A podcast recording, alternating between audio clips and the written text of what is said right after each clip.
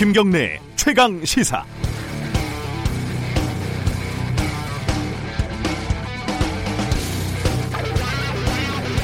잠시 후 양승태 전 대법원장을 구속시킬지 말지 결정하는 영장실질심사가 시작됩니다. 재판을 마치 뇌물처럼 사용하고 동료 법관들을 사찰하는 등 사법체계를 어지럽힌 혐의, 헌정사상 최초로 사법부의 수장이 구치소에 갇히는 일이 될지는 까마득한 후배 법관 명재권 판사의 손에 달려 있습니다. 구속영장을 명판사가 기각하면 사법부 개혁의 마지막 기회를 무산시켰다는 여론의 지탄을 받을 겁니다. 명판사가 구속영장을 발부하면 검찰의 수사에 협조한 법관이라는 법원 내부의 극심한 반발을 살 것이 뻔합니다. 어느 쪽 결론을 가정해도 그 이후 후폭풍은 강력하기도 하거니와 예측이 불가능한 방향으로 복잡하게 전개될 가능성이 높습니다. 명판사가 종교라도 있다면 기도를 해야 할 상황일 겁니다. 오컴의 면도난이라는 원칙이 있습니다. 가장 간단하고 단순한 것이 진실이라는 말입니다. 복잡하고 무의미한 가정은 면도날로 베어버려라. 정치적이고 정무적인 고려는 잠시 면도날로 베어버리고 법과 양심이라는 가장 단순한 원칙으로 판단을 내리길 기대합니다. 1월 23일 수요일 김경래 최강시사 시작합니다.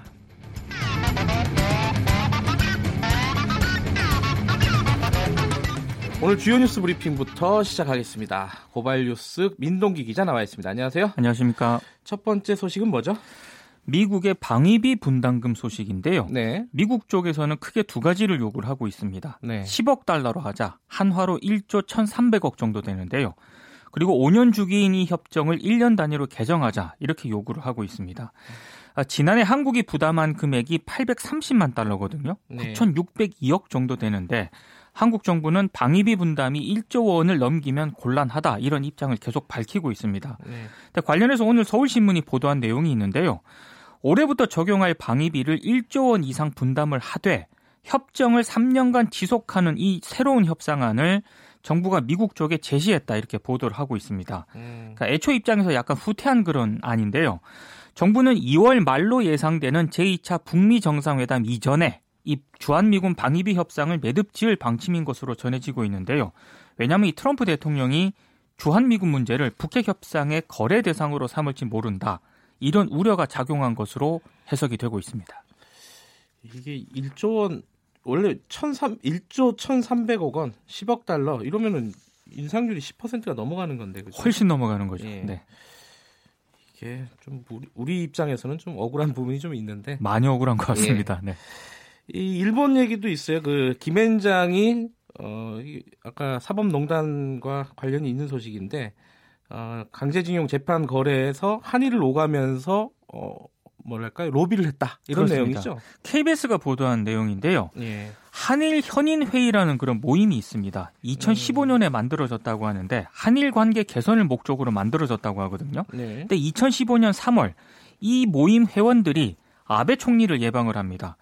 회원들은 어떤 분들이냐? 이홍구 전 총리, 김수한 전 국회의장, 유명환 전 외교통상부 장관 등이 회원으로 있는데요. 네. 문제는 아베 총리 만나기 전날 이들이 일본 측 인사들과 만나서 강제징용 재판의 조속한 해결 등에 대해서 논의를 했다는 겁니다. 네.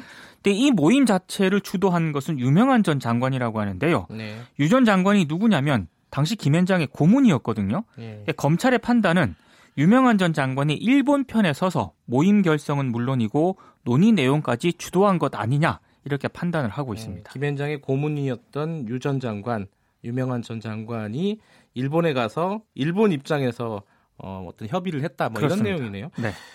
근데 한일 현인 회의라 그러면은 현명한 사람들이란 뜻인가요? 그런 뜻이지 않을까, 이렇게 생각이 됩니다. 네. 근데 이 관련 소식이 동아일보에도 났다고요?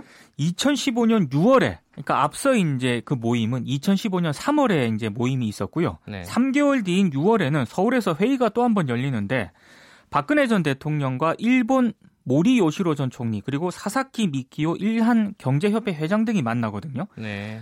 당시 회담에서 일본 쪽은 강제징용 소송 판결을 방치를 하면 한일 관계가 파탄이 날 것이다, 이런 취지로 얘기를 했고, 박근혜 전 대통령은 국격이 손상되지 않도록 징용소송을 처리하라. 이렇게 또 외교부에 지시를 했다고 합니다. 이 지시는 윤병세 당시 외교부 장관을 거쳐서 임종헌 전 법원행정처 차장에게 전달이 됐고요. 양승태 전 대법원장에게도 보고가 됐다는 게 검찰 판단입니다. 당시 면담 내용이 담긴 메모를 한 참석자로부터 검찰이 확보를 한 것으로 전해지고 있습니다. 이게 그 양승태 전 대법원장 오늘 구속영장 실질심사에서도 뭐 들어가 있겠네요. 혐의 중에 하나로. 저는 들어가 있을 것으로 보입니다. 네. 내일 새벽쯤에 나오겠죠 아마 결과는. 오늘 여부는? 밤은 넘기지 않을까 싶은데요. 그렇죠? 네. 그렇게 쉽게 빨리 결정하진 않겠죠. 그렇습니다. 황교안 테마주 이건 좀 약간 황당한 소식인데 이게 대구에서 있었다면서요. 황교안 테마주가 급등했다. 네. MBC가 보도한 내용인데요. 네. 황교안 테마주라면서 최근 대구 지역의 일부 기업 주가가 급등을 했습니다. 대구 방송 TBC 주식이 일주일 만에 80% 넘게 올랐고요.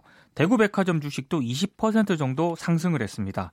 대구에 있는 기계부품 회사인 아세아텍도 상한가를 찍었다고 하는데요. 예. 일단 공통점이 두 개입니다. 하나는 대구에 있는 기업이라는 거고 네. 다른 하나는 회사 대표나 이 회사 관계자가 황교안 전 총리와 연관이 있다는 점입니다. 네. 황 전 총리가 지난 2009년에 대구 기독 CEO 클럽이라는 걸 만들거든요. 네. 2009년 대구 고검장 시절 때 만든 모임이라고 하는데 회원들은 주로 대구 지역의 유력 기업체 대표들인 것으로 전해지고 있습니다. 뭐 군 장성, 대학 총장까지 합치면 30명 정도 된다고 하는데 이분들은 순수한 봉사 모임이다 이렇게 강조를 하고 있습니다만 네. 당시 황 전 총리가 현직 고검장이었잖아요.